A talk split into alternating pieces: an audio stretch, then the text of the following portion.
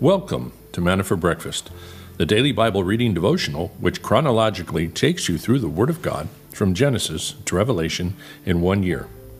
Grab a cup of coffee and your Bible and join us as we journey together through God's Word.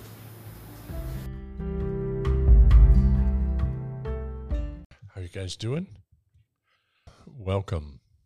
We are moving on into Chronicles 2022 today, 1 Corinthians 14. Nice to have you guys with us as usual. We will jump over and, and look at uh, this day in history trivia. If it will pull up for me, there we go. But why not? Why not throw in a dad joke right off the bat here? Why is a politician like a restless sleeper? Because first, they lie to one side and then they turn and lie to the other.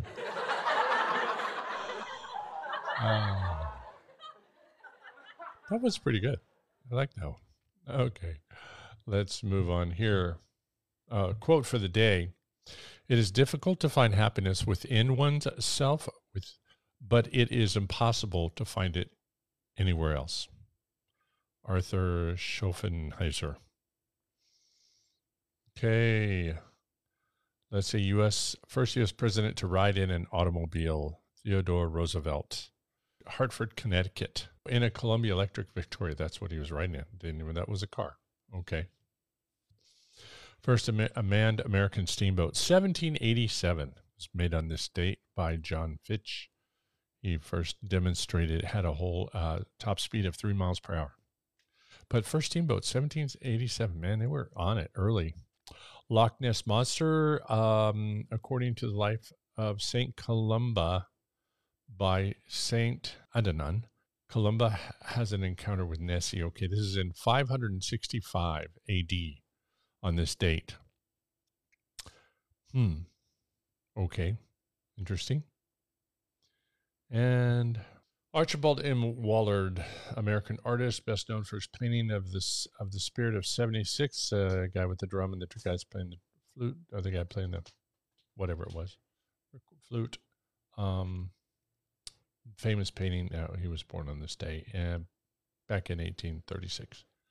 All right, that's all enough. That's enough of that stuff. Book of Chronicles. Okay. So, Father God, thank you for guiding us here this morning not by accident, but we ask God that as we come together around your word, that you would continue to watch us and to make us more like you in your image. In Jesus' name, amen. First Chronicles 20, War with Philistine Giants. You got to love this chapter. Then it happened in the spring, at the time when kings go out to battle, that Joab led out the army and ravaged the land of the sons of Ammon, and came and besieged Rabbah. But David stayed at Jerusalem. And Joab struck Rabbah and overthrew it. David took the crown of their king from his head, and he found it to weigh a talent of gold, around 70 pounds, I think. And there was a precious stone in it, and it was placed on David's head. And he brought out the spoil of the city, a very great amount. And he brought out the people who were in it, and he cut them with saws and sharp iron instruments or with axes. And thus David did to all the cities of the sons of Ammon. Then David and all the people returned to Jerusalem. Now it came about after this that war broke out at Gezer with the Philistines. Then Shebechai, the Hushite, killed Sippai, one of the descendants of the giants, and they were subdued. And there was war with the Philistines again, and Elhanan, the son of Jair, killed Lahmi, the brother of Goliath the Gittite, the shaft of whose spear was like a weaver's beam. Again, there was war at Gath, where there was a man of great stature who had 24 fingers and toes, six fingers on each hand and six toes on each foot. And he also was descended from the giants. And he taunted Israel. Jonathan and the sons of Shimea, David's brother, killed him. These were descended from the giants of Gath, and they fell by the hand of David and by the hand of his servants. Chapter 21. Then Satan stood against Israel and moved David to number Israel. So David said to Joab and to the princes of the people, Go number Israel from Beersheba even to Dan, and bring me word that I may know their number. Joab said, May the Lord add to his people a hundred times as many as they are. But my lord the king, are they not all my lord's servants? Why does my lord seek this thing? Why should he be a cause of guilt to Israel? Nevertheless, the king's word prevailed against Joab. Therefore, Joab departed and went throughout Israel and came to Jerusalem. Joab gave the number of the census to all the people to David, and all Israel were one million one hundred thousand men who drew the sword and Judah was 470,000 men who drew the sword, but he did not number Levi and Benjamin among them. For the king's command was abhorrent to Joab. God was displeased with this thing, so he struck Israel. David said to God, I have sinned greatly in that I have done this thing, but now please take away the iniquity of your servant, for I have done very foolishly. The Lord spoke to Gad, David's seer, saying, Go and speak to David, saying, Thus says the Lord, I offer you three things. Choose for yourself one of them, which I will do for you. So Gad came to David and said to him, Thus says the Lord, take for yourself either three years of famine or three months to be swept away before your foes while the sword of your enemies overtakes you, or else three days of the sword of the Lord, even pestilence in the land, and the angel of the Lord destroying throughout all the territory of Israel. Now, therefore, consider what answer I shall return to him who sent me. David said to Gad, I am in great distress. Please let me fall into the hand of the Lord, for his mercies are very great. But do not let me fall into the hand of man. So the Lord sent a pestilence on Israel. 70,000 men of Israel fell. Now God sent an angel to Jerusalem to destroy it. But as he was about to destroy it, the Lord saw and was sorry over the calamity and said to the destroying angel, it is enough. Now relax your hand. And the angel of the Lord was standing by the threshing floor of Ornan the Jebusite. Then David lifted up his eyes and saw the angel of the Lord standing between the earth and heaven, with his drawn sword in his hand stretched out over Jerusalem. Then David and the elders, covered with sackcloth, fell on their faces. David said to God, Is it not I who, who commanded to count the people? Indeed, I am the one who has sinned and done very wickedly, but these sheep, what have they done? O Lord my God, please let your hand be against me and my father's household, but not against your people, that they should be plagued. 8 verse 18. Then the angel of the Lord commanded Gad to say to David that David should go up and build an altar to the Lord on the threshing floor of Ornan the Jebusite. So David went up at the word of Gad, which he spoke in the name of the Lord. Now Ornan turned back and saw the angel and his four sons who were with him hid themselves. And Ornan was threshing wheat. And David came to Ornan. Ornan looked and saw David and went out from the threshing floor and prostrated himself before David with his face to the ground.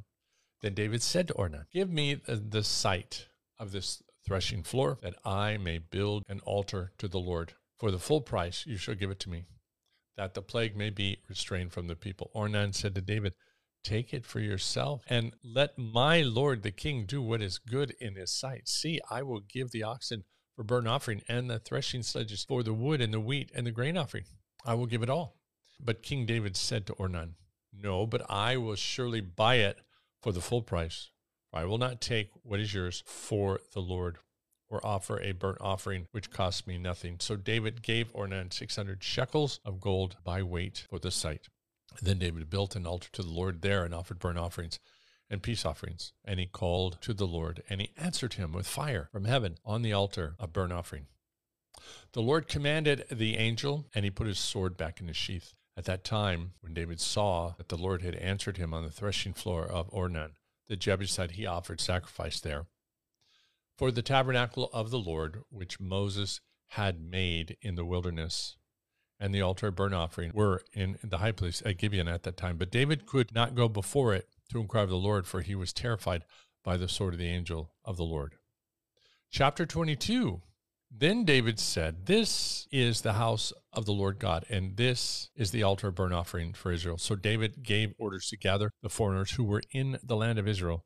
And he set stone cutters to hew out stones to build a house of God. David prepared large quantities of iron to make the nails for the doors and the gates, and the clamps, and more bronze than could be weighed, the timbers and the cedar logs beyond number, For the Sidonians and the Tyrians brought large quantities of cedar timber to David. David said, My son Solomon is young and inexperienced, and, and this house that is to be built for the Lord shall be exceedingly magnificent, famous, and glorious throughout the lands. Therefore, now I will make preparations for it. So David made ample preparations before his death. Solomon charged with the task. Verse 6. Then he called for his son Solomon and charged him to build the house of the Lord of Israel. David said to Solomon, My son, I had intended to build a house to the name of the Lord my God, but the word of the Lord came to me, saying, You have shed much blood and have waged great wars. You should not build a house to my name because you have shed so much blood on the earth before me. Behold, a son will be born to you who shall be a man of rest, and I will give him rest from his enemies on all sides for his name shall be Solomon, and I will give peace and quiet to Israel in his days. He shall build a house for my name, and he shall be my son, and I will be his father, and I will establish the throne of his kingdom over Israel forever. Now, my son, the Lord be with you, that you may be successful and build the house of the Lord your God, just as he has spoken concerning you. Only the Lord give you discretion and understanding, and give you charge over Israel, so that you may keep the law of the Lord your God. Then you will prosper. If you are careful to observe statutes and the ordinances which the Lord commanded Moses concerning Israel, be strong and courageous. Do not fear nor be dismayed. Now behold, with great pains I prepared for the house of the Lord 100,000 talents of gold and, and 1 million talents of silver and bronze and iron beyond weight, for they are in great quantity. Also timber and stone I prepared and you may add to them. Moreover, there are many workmen with you, stone cutters and masons of stone and carpenters, and all men who are skillful in every kind of work.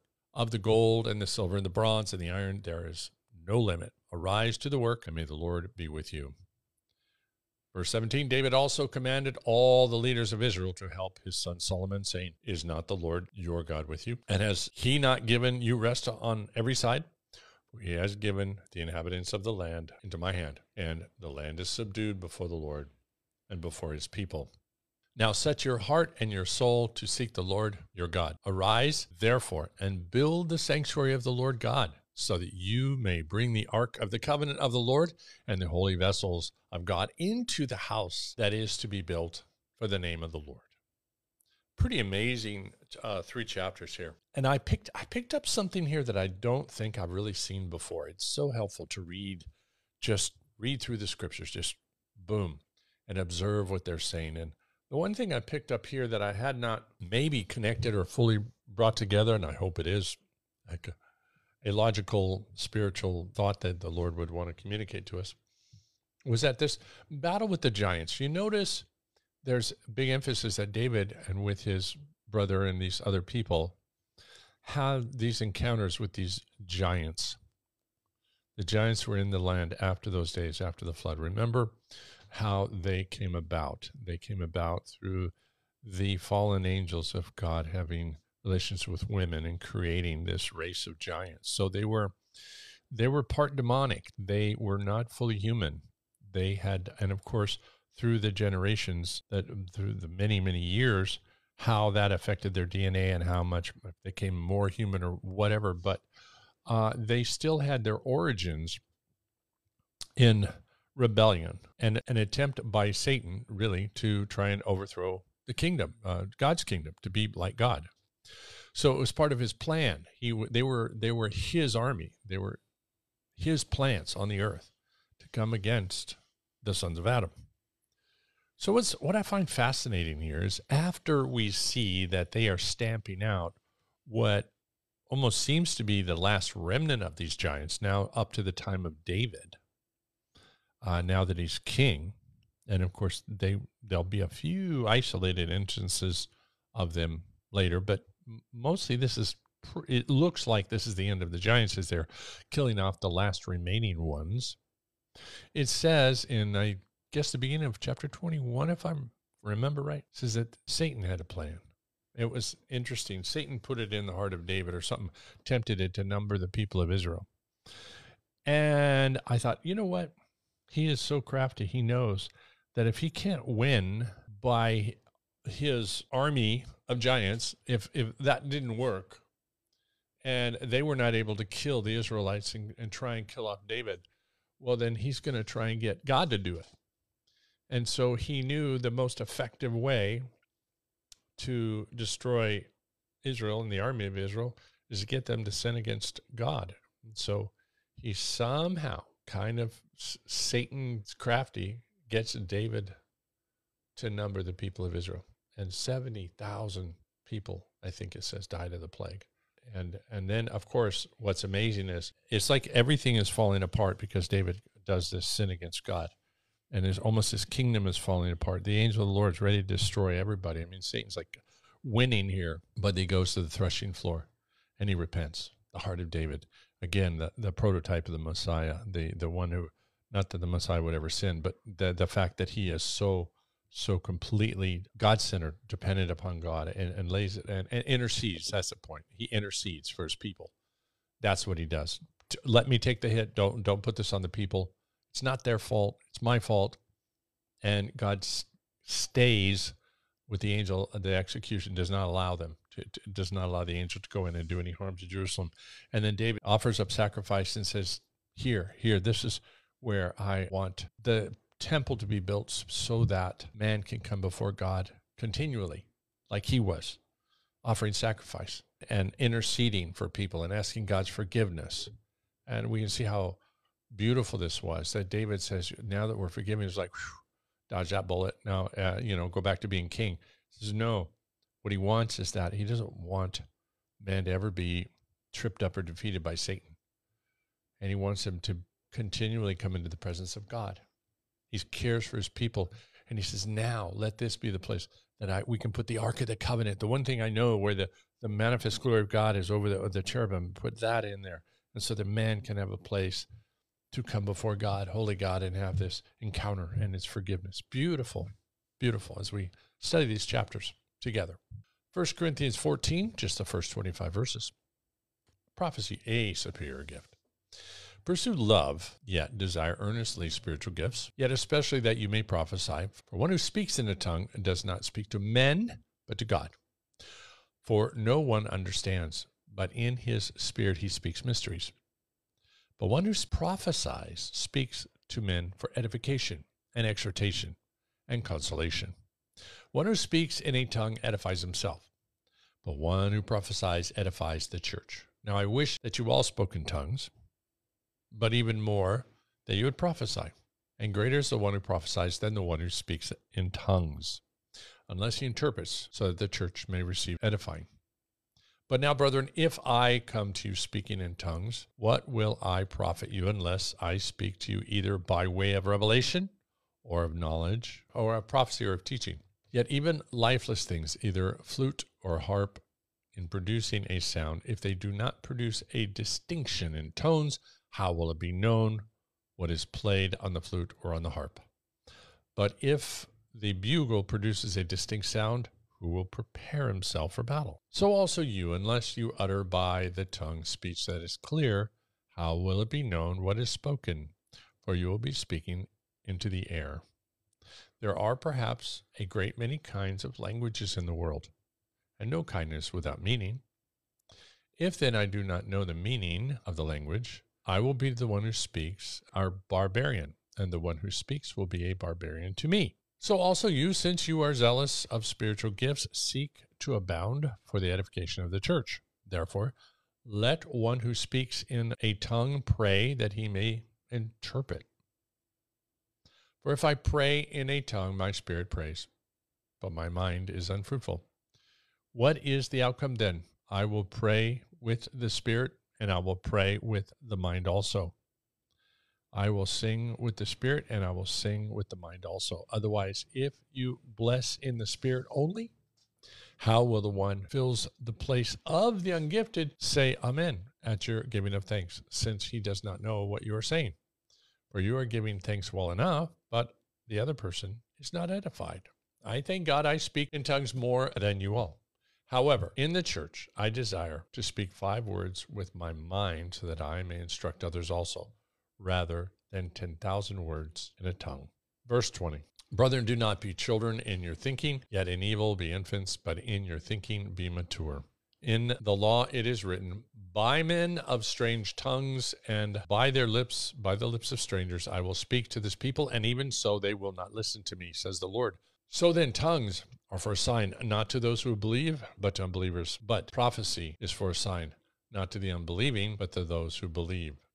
Therefore, if the whole church assembles together and all speak in tongues, the ungifted men of believers enter, will they not say that you are mad?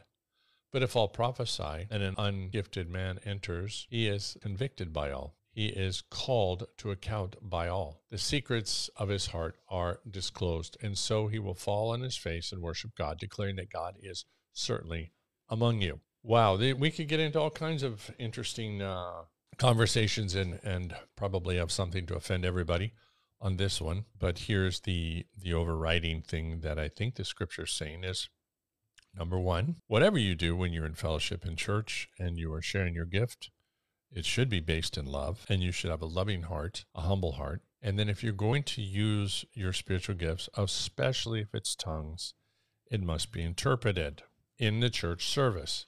You see, tongues is for the individual when you speak in tongues, is it for men? No, it's for God. If there's no interpretation, if you're speaking in tongues, it's just you having your spirit communicating through the Holy Spirit to the Lord. And therefore, we highly encourage people to seek the gift of tongues, but to do it at home.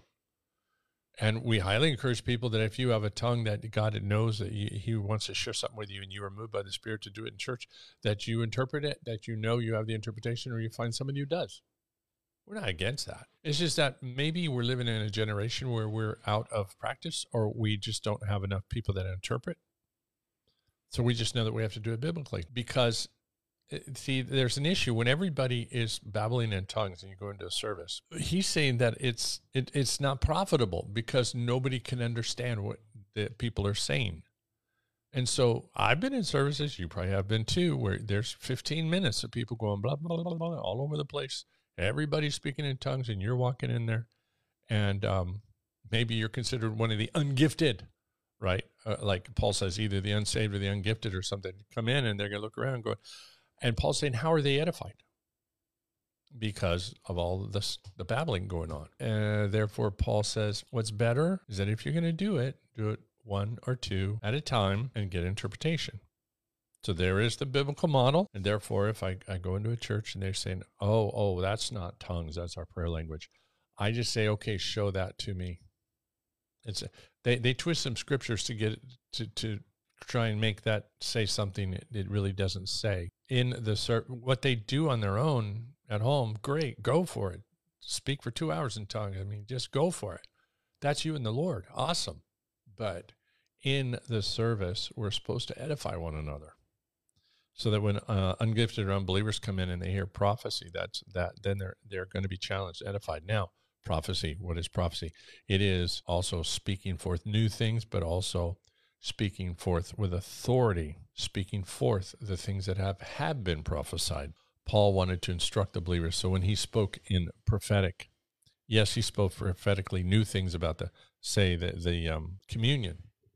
We just covered that in eleven, but we live in an age where the, the scripture as a whole, the canon of scripture is closed. Now, there can be words of knowledge. There can be certain things that God wants to show you, but in a doctrinal sense about how do I live? How do I grow? How do I how do I be made more in the image of my God, less like me, more like him? There is the whole counsel of scripture that has so much to say to us. And a person that is gifted will take those words that have been spoken as revelation through the the apostles uh, originally and expound them and apply them into our day. So that people go wow yeah okay exactly. I that makes sense to me. God is communicating to me that he loves me with an everlasting love. He's coming back. God is communicating to me through the prophetic word that He's coming back soon. And now I'm seeing the, the through prophecy being spoken in the church, I'm seeing how all of this is tied together.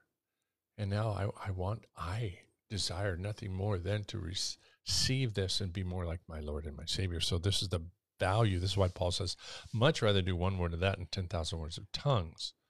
So the the overriding thing is don't be hyper legalist and be against anything of of the gifts and say they cease, they no longer exist because Paul says, I speak in tongues. Paul certainly spoke in tongues. He wanted everybody to speak in tongues. He saw nothing wrong with it. He just said, in the church, we should focus on edifying one another.